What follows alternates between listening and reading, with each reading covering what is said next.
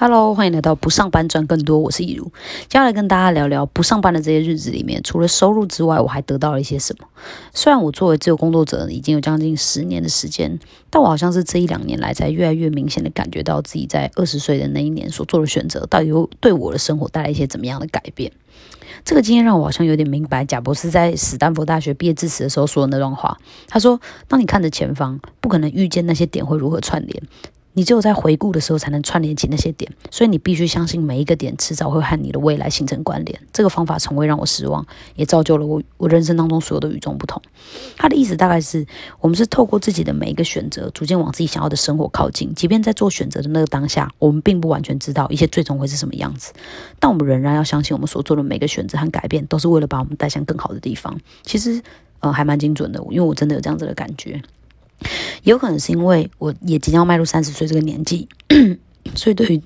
对于自己的人生呢，有比较深入的思考跟回顾，不再那么活在别人的眼光里，也开始问自己说：，呃，我想要追求怎么样的生活样态？确立了自己的方向以后，也才能够看出当年没有选择去上班，而成为一个自由工作者这件事情带给我的价值到底是什么？也才会有不上班其实赚更多的这种感受。那今天的节目，我就会跟你分享为什么我觉得不上班赚更多。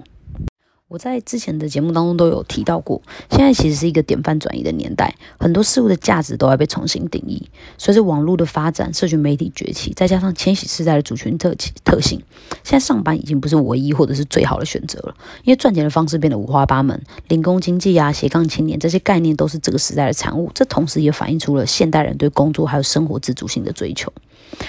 就因为工作的再努力也不见得买得起房子，也因为不知道什么时候才可以退休，所以开始转向追求让自己更快乐也更满意的职业生涯，也渐渐不再信奉退休前专心工作，退休后再来享受生活的这种价值观，反而更倾向及时行乐。从现在开始，如果我能一边工作一边享受生活，那会更好。从这个角度来看，不上班，也就是不受雇于任何一个单一企业这件事情呢，就有了明确的优势，因为这让我们拿回了对工作还有生活的自主权。我们可以透过观察自己的每一天，然后问问我们自己：我的生活只是我工作的附属品，还是我的工作其实是生活当中的一部分？这是什么意思呢？就当你拿出你的行事历，如果你发现一周七天当中有五天，每天至少八到十小时，你必须要待在同一个地方，做着差不多的事，不论你的工作效率有多高。你都必须付出相同的时间成本，只有平日下班时间还有假日可以规划自己的生活。但是休假的第一天，通常会想要睡到自然醒，来弥补那五天的睡眠不足。而第二天晚上，可能需要预备跟酝酿一下隔天上班的心情。所以严格说起来，工作占据了绝大多数时间与精神，所以才会说生活好像只是工作的附属品。相反的，什么是工作是你生活当中的一部分呢？就是你的行事历在一开始的时候是完全空白的，由你自己来决定什么时间放入工作，什么时间拿来休息。有的时间可以用来休闲娱乐，有的时间用来精进专业，有的时间可以用来培养兴趣等等。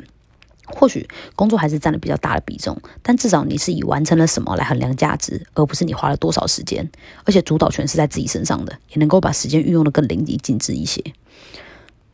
所以对我而言呢，不上班的意义其实是拿回生活，改变时间的利用方式。就像富兰克林说的：“你若爱惜生命，就不要浪费时间，因为生命乃是由时间所组成的。我们应该用时间来创造我们期待的自己，而不是把时间分配给必要做或是。”只是现在想要做的事，每个人都一定有自己喜欢的生活步调，还有想要成就的结果，但却并不是每一个人都在朝这个方向努力。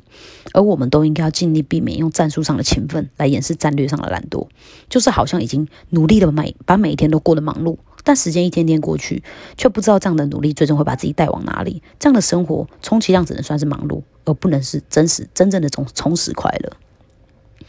所以要为自己打造一个呃理想中的生活方式，这件事情很重要，但它也不容易。不只需要对自己有足够的了解，有清晰的目标，还有愿景，还要有良好的个人管理能力。但这些都可以说是人生当中非常重要的课题。这也是大多数人拼了命努力想要追求的那种自由与自在。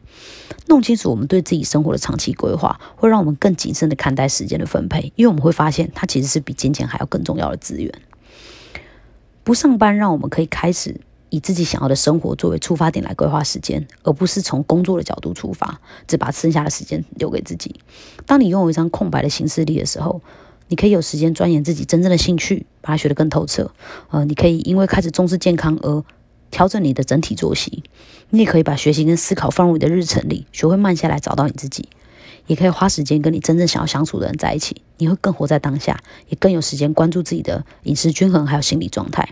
在这样的情况下，每个人都能够为自己克制化一个符合自己需求的生活形态。这就是不上班以后你能赚到的东西。虽然无形，但更有价值。就像爱因斯坦说的，并不是每一件算得出来的事都有意义，也不是每一件有意义的事情都能够被算出来。但是不上班呢，并不等于不工作。工作还是生活当中的一部分，而且是非常重要的一部分，因为它支撑了我们想要的生活，还有我们存在的价值。好处只是在工作上，我们不只能够自由选择工作的方式和时间，也因为不再是用固定时间换取固定薪资，而是以产出的成果和提供的价值来决定收入，所以也让收入变得更更加弹性，而且没有上限，还能够透过学习来提高工作效率，或者是精进专业来抬高自己的身价，真正的实践做得更少，但赚得更多这件事。也更有机会让工作完美的与我们的生活还有人生目标结合。所以总体来说，拥有时间安排的自主性，能够打造一个自己想要的生活方式，就是我认为不上班其实赚更多的原因。当你能够赚到比上班更多的钱，又能够规划自己的生活方式，谁会想要上班呢？不过，弹性自由跟稳定保障本来就是两个非常冲突的概念，所以不上班还是会有一些自己需要承担的责任跟压力，不是只有好处没有坏处的。之间的节目呢，我着重在我看到的好处上而已。但是如果你克服了这些适应上的挑战，也喜欢这种一切都有自己创造的感觉的话，那不上班这个选择肯定是利大于弊的，那会是一种回不去了的感觉。那今天的节目就差不多到这边喽，希望今天的内容对你有帮助。如果你想了解其他不上班赚更多的秘密，欢迎按下订阅。我们下一集节目再见喽，拜拜。